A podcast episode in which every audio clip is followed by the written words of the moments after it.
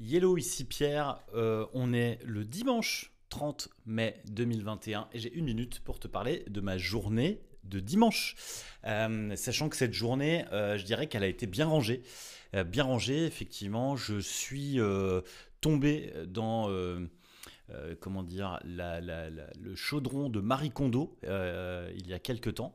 Et euh, depuis, effectivement, je découvre et je redécouvre régulièrement les avantages et les intérêts, effectivement, de bien ranger.